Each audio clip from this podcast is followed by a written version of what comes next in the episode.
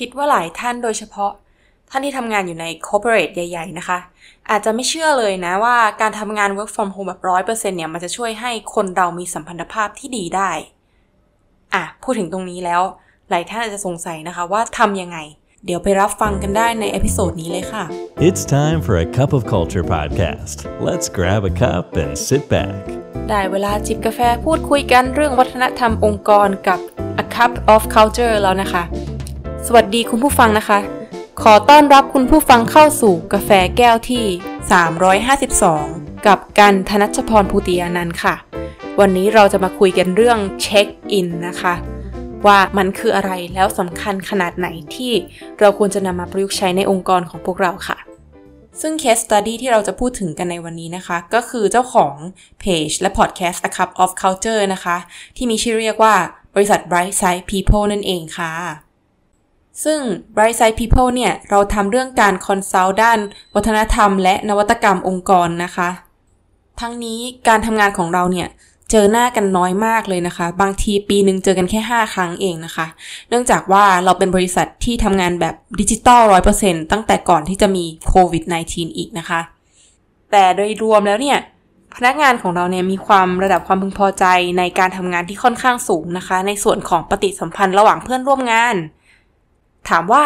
เรามีวิธีการหรือกระบวนการอย่างไรที่รักษาความสัมพันธ์นี้ไว้ สิ่งที่เราทำกันอย่างเป็นรูทีนเป็นประจำทุกสัปดาห์มันก็คือเรื่องการเช็คอินนั่นเองค่ะ การเช็คอินเนี่ยมีวัตถุประสงค์หลากหลายนะคะ แล้วก็มีวิธีการที่หลากหลายเช่นเดียวกัน โดยที่เราสามารถทำทั้งในระดับขององค์กร ในระดับทีม และระดับทีมย่อยๆ ลงไปอีกนะคะ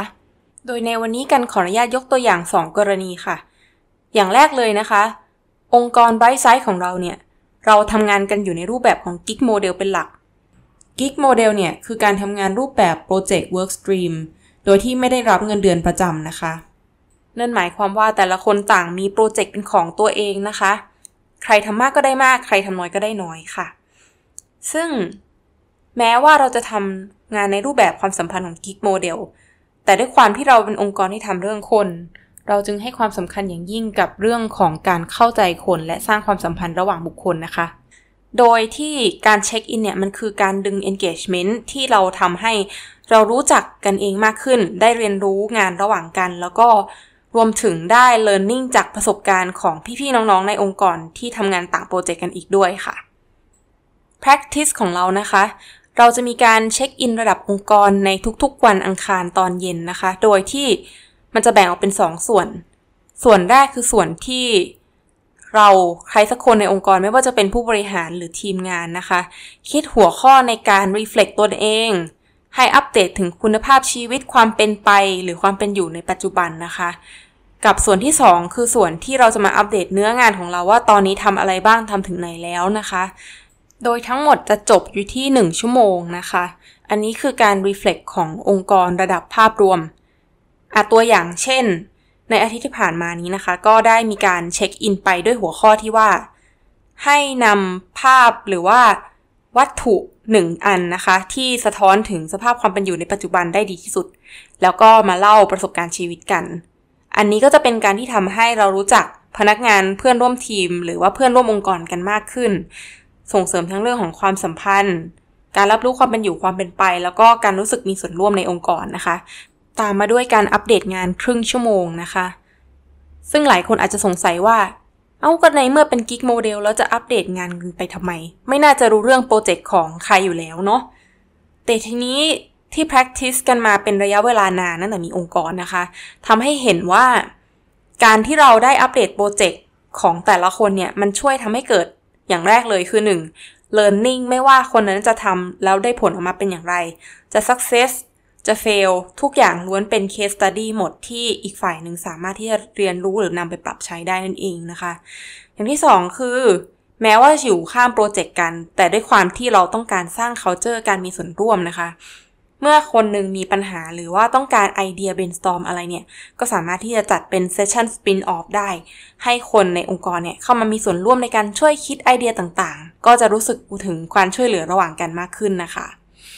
และนี่ก็คือตัวอย่างของ Bright Side People ที่เราทำกันในลักษณะขององค์กรค่ะ ต่อไปก็จะเป็นลักษณะตัวอย่างของการเช็คอินในระดับย่อย ที่ลึกลงไปก่อนนั้นนะคะ ก็คือการเช็คอินระดับโปรเจกต์นั่นเอง ในฐานะการเป็นทีมคนหนึ่งนะคะ ในโปรเจกต์งานที่มี project manager และพี่ดีไซเนอร์อีกคนหนึ่ง เราสามคนเนี่ยทำงานกันเหมือนบริษัทสตาร์ทอัพมากเลยค่ะ คือ 3 คนนี่ทำแทบทุกอย่างเลยนะคะ ใน 1 โปรเจกต์ ที่ทำงานกับคน 300 คน เราเนี่ยมีคุณค่าร่วมกันในเรื่องของการสะท้อนการเรียนรู้ การฟีดแบ็ระหว่างกัน และอยากเติบโตไปเป็นคนในรูปแบบที่ต่างคนต่างก็มีดีไซน์กันไว้แล้วนะคะ โดยข้อตกลงของเราเนี่ยคือในทุกๆอาทิตย์นะคะ จะมีการ reflect โดยที่ ทุกคนต้องผลัดกันขึ้นมาเป็น facilitator พร้อมกับหัวข้อที่เราต้องการจะ reflect ตนเอง รวมถึงวิธีการที่อาจจะเป็นเกม อาจจะเป็นเหมือนเวิร์กช็อประดับย่อยๆนะคะ เพื่อให้ทุกคนเนี่ยได้พัฒนาสกิลที่ตัวเองอยากพัฒนานั่นเองค่ะ โดยในที่ผ่านมาเนี่ยกันนะคะถือว่าเซสชันนี้เป็นเซสชันที่ทั้งกันและทีมเนี่ยได้ looking forward มากที่สุดเลยนะคะ เพราะว่าเป็นเซสชันที่เราได้เหมือนกับมาทบทวนใจตนเองและได้ feedback ตรงๆ จากเพื่อนร่วมงาน รวมถึงว่าได้เหมือนเป็นการผ่อนคลายจิตใจที่ตึงเครียดจากงานที่ค่อนข้างเหนื่อย มาพร้อมกันนะคะ บางครั้งเนี่ยเราก็จะมีการทำ powerpoint ขึ้นมาเพื่อที่จะให้แต่ละคนเขียนความในใจ เขียนสิ่งที่คิดว่าตนเองทำได้ดีในตอนนี้ สิ่งที่อยากพัฒนาหรือว่าสิ่งที่ต้องการการ support จากคนอื่นนะคะ ลงใน powerpoint แล้วก็เราจะมาผลัดกัน present เนื้ื้องานเนื้อหาความคิดของตนเองนะคะ สลับกับเพื่อนๆในทีมเนี่ยก็จะมาคอยเสริมว่าตรงไหนที่เราทำได้ดีแล้วนะคะ หรือว่าตรงไหนที่อยากให้กำลังใจหรือมี resource อะไรเพิ่มเติมที่เราสามารถที่จะช่วยเหลือซึ่งกันและกันได้นะคะ ซึ่งเซสชันนี้บอกเลยว่าดีต่อใจมากๆ แล้วก็เป็นตัวอย่างที่การคิดว่าทีมไหนพี่คนไหนที่อยากทำงานแล้วอยากให้มี engagement ของลูกทีมเยอะๆ หรือให้มีการเติบโตนะคะ การทำเซสชันย่อยในทีมเนี่ยมันสำคัญมากๆเลยทีเดียวค่ะ ซึ่งนอกจากเรื่องของการสร้างความสัมพันธ์ในพนักงาน แล้วก็เรื่องของการอัปเดตโปรเจกต์นะคะ การเช็คอินเนี่ยมันยังมีประโยชน์อีกมากมายหลากหลายรูปแบบแล้วแต่จะดีไซน์เลยนะคะ อาทิเช่น อย่างแรกเลยการเช็คอินเนี่ยช่วยให้เราสามารถตรวจสอบงานกับเป้าหมายในการทำงานของลูกน้องได้ โดยที่ให้เขาเนี่ยเป็นคนเล่าเนื้องานเขาออกมาเองแล้วก็จะสามารถตรวจสอบได้ว่า ตอนนี้เขาดำเนินงานไปในทิศทางที่เราพึงพอใจหรือว่าสอดคล้องกับเป้าหมายที่เราตั้งไว้ตั้งแต่แรกหรือไม่นะคะ รวมถึงเป็นการเพิ่มการมีส่วนร่วมของพนักงาน ซึ่งในหนังสือเขาจะโค้ดนะคะ ได้เน้นย้ำถึงความสำคัญของการเชื่อมโยงทางสังคมของพนักงาน หรือว่า social connection ในที่ที่เรามี social connection ที่แข็งแรงมากๆนะคะ ประสิทธิภาพในการทำงานมันก็จะแข็งแรงไปด้วย รวมถึงเรื่องของการอัตราการลาออกก็จะลดน้อยลงไปด้วยนะคะ รวมถึงว่า การที่เรามีการ feedback กันบ่อยๆ เนี่ย ก็จะช่วยสร้างความคุ้นเคยในวัฒนธรรมรูปแบบ feedback is a gift อีกด้วยค่ะ ประการต่อมานะคะ การเช็คอินบ่อยๆ เนี่ยจะช่วยลดความรู้สึกกดดันในช่วงการประเมิน หลายๆ บริษัทนะคะ ไม่ค่อยมีพื้นที่ให้เราได้ feedback กันและกันมากเท่าไหร่ทำให้ช่วงการประเมินเนี่ยเป็นเหมือนช่วงลุ้นหวยออกเลยค่ะ ไม่แน่ใจว่าผลของเรามันจะดีหรือไม่ดีอย่างไรนะคะ แต่การที่มีการเช็คอินบ่อยๆ จะช่วยให้ เราสามารถได้รับ feedback ทันทีทันใดเลย ที่เราได้ทำงานหรือเราได้พูดถึงประเด็นบางประเด็น หรือหากเจ้านายหรือหัวหน้าเนี่ย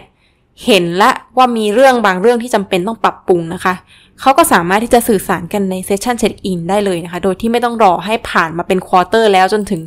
มีการประเมินเกิดขึ้น ให้มาเสียใจภายหลังนะคะ อันนี้ก็สามารถสื่อสารออกไปได้เลยค่ะ ในส่วนของประการที่สำคัญมากๆนะคะ นั่นคือ การสร้างแรงจูงใจในการทำงานค่ะ อะเชื่อหรือไม่คะว่า การที่เราปล่อยให้พนักงานเนี่ยทำงานไปเรื่อยๆ อัปเดตในตาราง Excel เพียงอย่างเดียว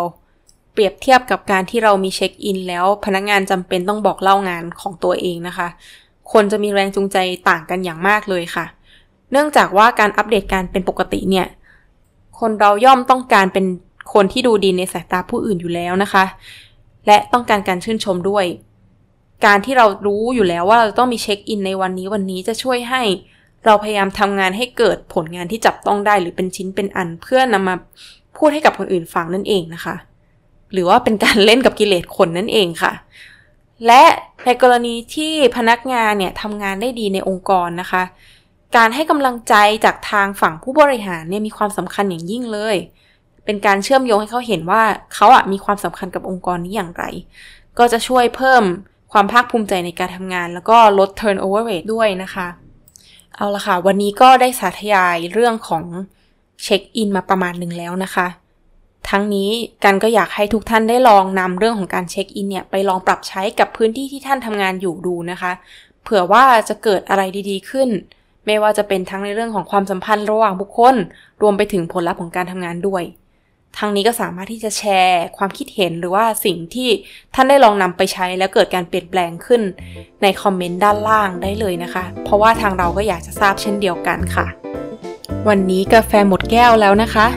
อย่าลืมนะคะ ไม่ว่าเราจะตั้งใจหรือไม่ก็ตาม วัฒนธรรมองค์กรก็จะเกิดขึ้นอยู่ดีทำไมเราไม่มาสร้างวัฒนธรรมในแบบที่เราอยากเห็นกันล่ะคะ สวัสดีค่ะ And that's today's Cup of Culture. See you again next time.